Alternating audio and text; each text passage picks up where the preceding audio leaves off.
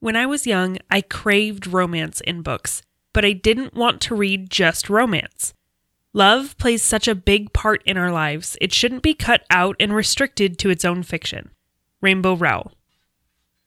The thing about romance and romantic movies is that they can be somewhat melodramatic. There's a certain cringe factor that's involved with that. David Lyons.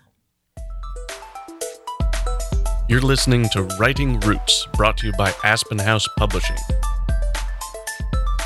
Welcome to Writing Roots. I'm Leigh Hull and pro romance. And I'm Ley Esses, and I'm anti romance.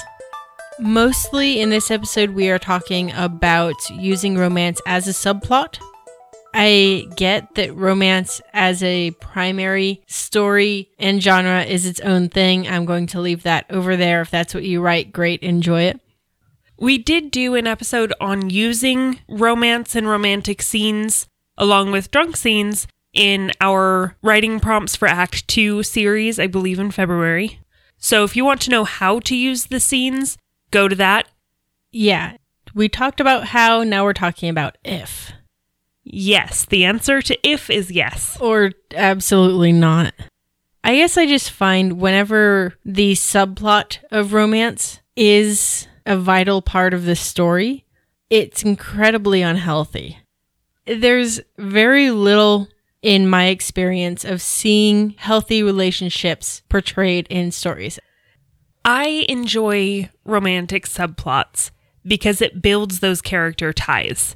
It can be really easy to do it wrong and have those unhealthy or idolized relationships that just are full of cringe.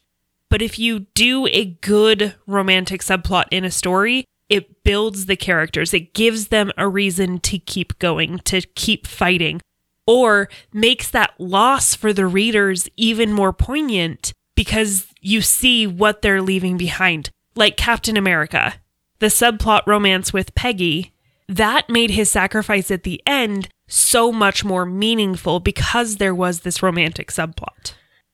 The cost couldn't have been this lifelong friendship with his best bud, who kept getting him out of trouble until he was strong enough to go on his own. It had to be, ooh, she's cute, therefore we have to throw her into the scene.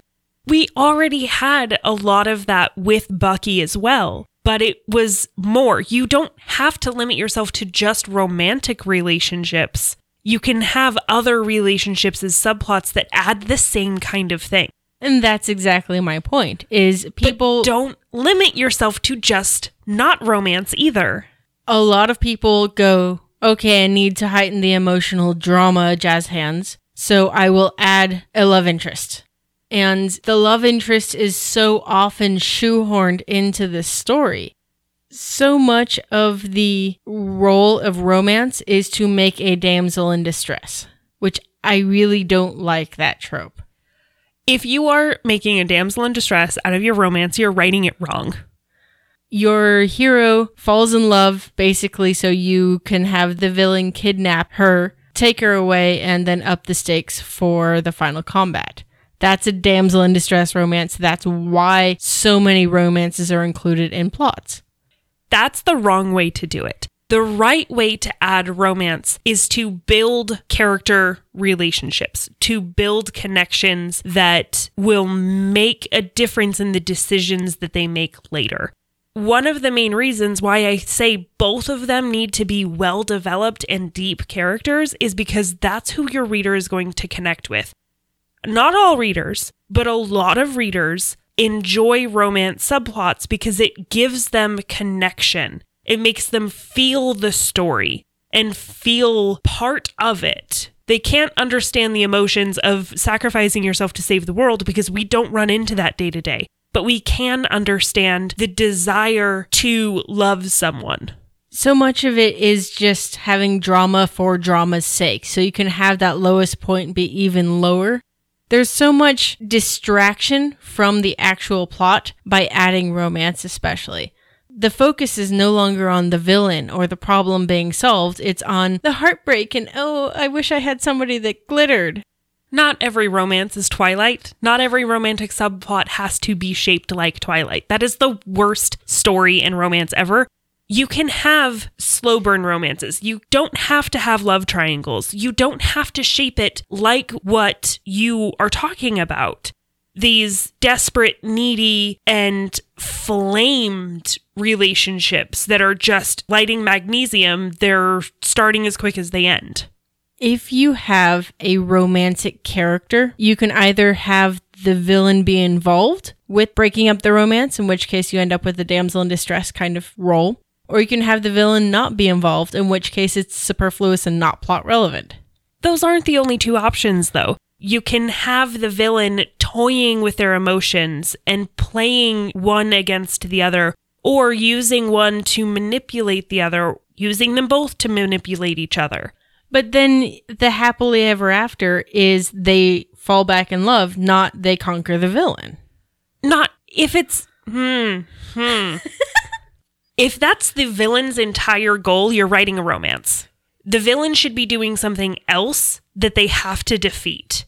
What should happen is that they figure out those problems before they ever defeat the villain. They need to figure it out before adrenaline becomes the factor, before the emotions of a fight become what puts them together the villain can be messing with them, using them against each other. It makes more connection to the story, something the readers can understand, because readers understand confusing emotions in a relationship. Relationships aren't black and white, they're not easy. So we can connect and understand that, but they should figure it out before they go and defeat the villain, and then your final conflict, the resolution to the story, is defeating the villain. So don't have your characters declare love for each other throughout the plot of your book because you're in stress. So don't have romance. No, you can still be under stress without doing the things at the climax of the book. You can have good romantic moments without it being the end, like the scene that I had you add to Friday and Monday. Which still feels tangential to me, by the way. You teased to it, you had to fulfill that. That is your fault for including it in the first place. I don't like the happily ever afters.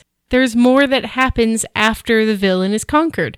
You don't have to have a happily ever after. Slow burn is just fine.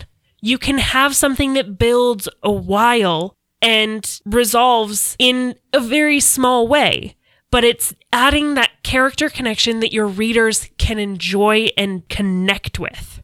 So I would suggest to you, the listener, to have it be as slow of burn as possible and, in fact, just not have it in there. There are so many ways to have a great high stakes story without feelings and love and butterflies and all of that compromising what could be a very interesting story it won't compromise the story if you're doing it right. You don't have to be a sociopath that doesn't feel emotions.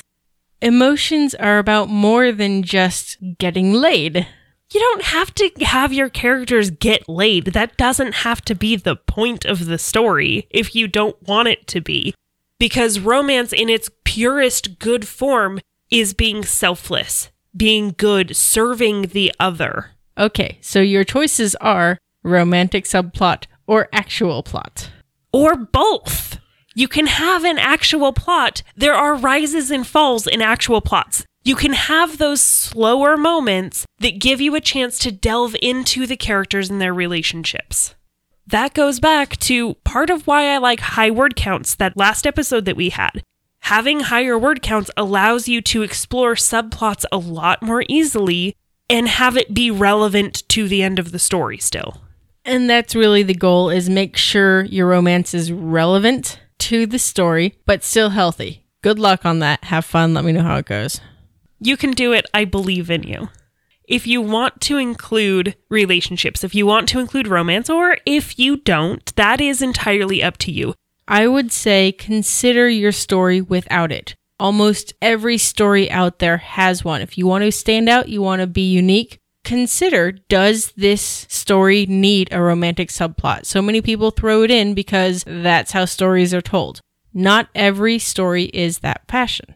It also depends on your genre. It is a lot easier to not have a romantic subplot if you're writing suspense or action, which is what Lee writes.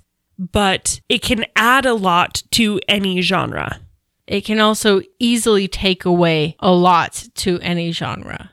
So use with caution. Yes, I will agree that it does need to be used with caution. You do need to do it right. Because what your readers are looking for if they want a romantic subplot is escapism. They want to experience something that they wish they had in their lives.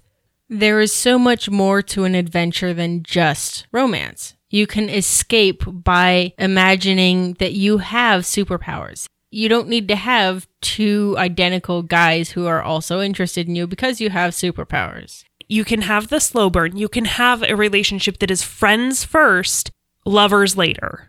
Or just have them be friends. Having just a healthy friendship is often a better tool in your storytelling than they're hot, so we're in love now.